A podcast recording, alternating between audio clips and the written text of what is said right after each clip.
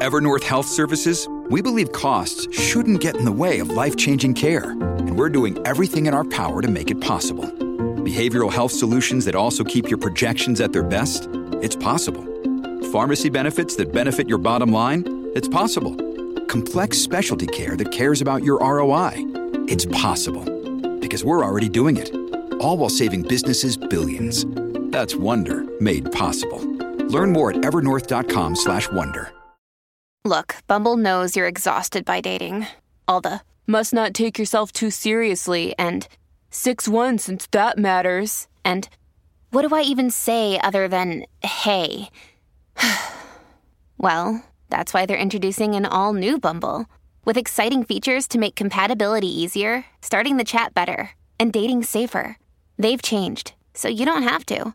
Download the new Bumble now. Welcome to the New Books Network.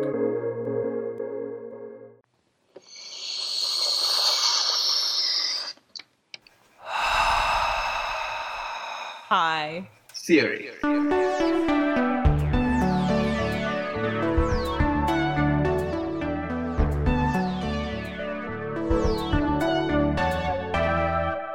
Welcome to High Theory. In this podcast, we get high on the substance of theory. I'm Kim Adams. And I'm Saronik Bosu. We are two tired academics trying to save critique from itself. Hello, and welcome to High Theory. And we are here today with Anna Kornbluh talking about presentism. Anna, would you mind introducing yourself? Sure. I teach at the University of Illinois Chicago in the English department. I focus on the history of the novel and pop culture and cinema and TV. And I've written a few different books, perhaps most important to our conversation, one recently called The Order of Forms Realism, Formalism, and Social Space from the University of Chicago in 2019. And I'm a co facilitator and co founder of the V21 Collective. Let me ask you my first question, which is what the heck is presentism?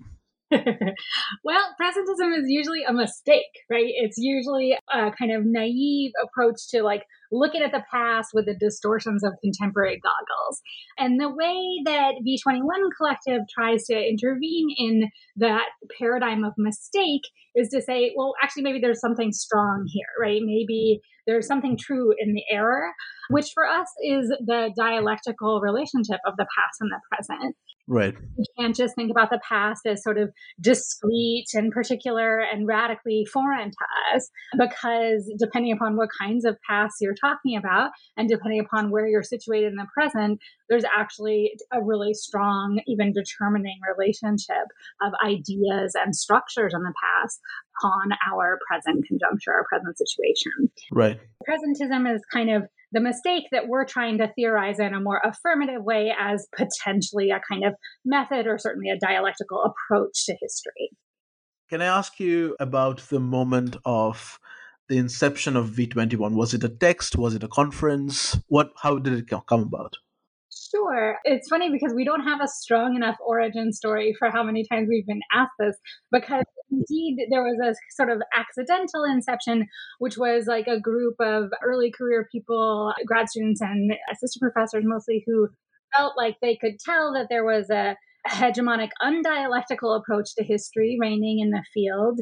And that as a result of that, um, there were a lot of limits on the kinds of work that one could do. Right. The kind of critique, and in terms of the approach to aesthetic forms, and in terms of the philosophy of history, that those limits were sort of like hindering all of us in terms of like we weren't able to get accepted to conferences and we weren't able to get published in journals. And we wanted to just sort of try to form some alliances with more companion thinkers so that we could collaborate more. And then our site became a place where we tried to experiment with, you know, the presentist pedagogy series and a syllabus bank and sort of really supporting some different ways of teaching the past. The origin story is sort of like it was a little bit of a dare and a little bit of us trying to just talk to ourselves. And then it seemed to hit a nerve because the dowagers got very mad at us. And, uh, and so then there have been some subsequent journal special issues and things like that. But the institutional form is kind of roving. Yeah, and especially on Twitter, if you, I mean, this is a message to the listeners. If you don't follow the V21 Collective on Twitter, you should because your kind of generic breath is so wild if uh, you know if if I can use that word because you know the, the syllabuses that you do the polls that you do and it distributes our engagement with Victorianism in very very interesting ways. Yeah, that would be the goal. Yeah. So on that note, how do we use presentism, or how have you used presentism? Well, so that's a, it's a really good question, and I think the use is super important, right? When we called it strategic, we were trying to correct this sense of it as a mistake, right? Trying to think about it as deliberate. In one of our special issues, Nathan Hensley really tries to underscore this emphasis on the strategic side of these formulations from Spivak and Caroline Levine and so on and he even you know kind of quotes lenin right? Like right. our, our theory is not a dogma but it's a guide to action right? So what kind of action are we trying to do with presentism? Mm. i think fundamentally it's pedagogical and narrative that we're trying to have people be able in the classroom and then in conversation with our colleagues in our fields and out of our fields and in other disciplines to think about why the study of the past actually is really really important for understanding the present to think about why the study of the past isn't useless or boring or dead why it has in fact a use. And ethan's point again is like that this is in the context of an administrative version of starving us of any humanistic thought that cares for the past right. in the sense of being interested in struggles, being interested in ideas that are other than purely instrumental rationality or purely the administered world. So, how do you use it? We're trying to use it to think about what are some ways that we articulate to our own students and to our own colleagues what the value of the past is that we felt like were different ways than the oh there's just sort of like a cultural capital that comes with knowing these things or right you know, because we felt like those frames were kind of not working yeah but in respect, then the use is a kind of circumscribed, modest, and local way of thinking about how what kinds of knowledge we produce and what kinds of ways that we metacognize the knowledge in humanist inquiry can become part of some much broader and much more necessary you know movement for fighting for the right to humanistic education. Yeah. That fight has not gone well in the last seven years. And certainly the pandemic has really brought home the war aspect. Yeah. Right. Yeah. So how do you use it? You know, it's like what how can you have a dynamic approach to human culture and the history of human struggle and the history of art that helps embolden your sense that human beings should be entitled to the study of the past and entitled to to art, right? Yeah. But that sense has to have a practical arena of war, which is, you know, about funding for education and about labor practices in education. Yeah. When the first season of Bridgerton came out, and I think you did like uh, some posts, and I was reading them, and I was thinking that so much of representational media that we consume has to do with not only the past, but very specifically the Victorian age. And it's not just you know people who have studied this in institutional circumstances who are engaging with this i definitely think that people are looking for vocabularies for yeah, exactly. inequality yeah. and imperial bloat and callous indifference of our oligarchs also just profound workplace suffering right yeah and so many many features of life in the present actually do seem to resonate quite a bit with life yeah. in the 18th century yeah and where people find those images in the 19th century and then how they kind of you know mobilize them to help make sense of where they are i think that is strategy. I think that is the work of culture. I think that's to be generally affirmed. How will presentism save the world I actually think that presentism is also understandable in the face of the loss of the world or as a kind of the proper philosophy of history and the experience of temporality that arises when there is no future. Right. Tanya Agathocleous is really eloquent about this in another one of our special issues. What if there's a kind of, you know, refusal of the future or a foreclosure of the future, a rejection of specific visions of the future in favor of like illuminating what's persistently past in our present, and then the expansiveness and total quality of our present. Right. You know, I think there's a kind of end of the worldness that also presentism can be registering. Yeah. If we have no future, we are locked here. And then we have to understand how we got here so that we can think about the contingencies of the past and think about whether there remain still opportunities for the end of the world to be less bad. Yeah. But philosophies of history have not necessarily been, you know, central mm-hmm. frontline tactics for people trying to save the world. And right now, we need to blow up pipelines and end various forms of concentrated consumption. And those endings don't seem to be rationally coming about, right? Yeah. there is a kind of inertia to the ways in which capitalism masquerades as common sense. And one of the things that the audacity of presentist study can do is to kind of break through that and say, oh, look at these linkages. This is how it began. This is how we can change things. Yeah. Um, so I think that's really important because I also think it, if you think about presentism as a specifically Victorian mode of historicism, right? That like so Ruskin, for instance, had his kind of you know fascination with older art forms being related to his critique of industrial labor, things like that. If you think that people were marshaling the past for the purpose of critiquing the present, right?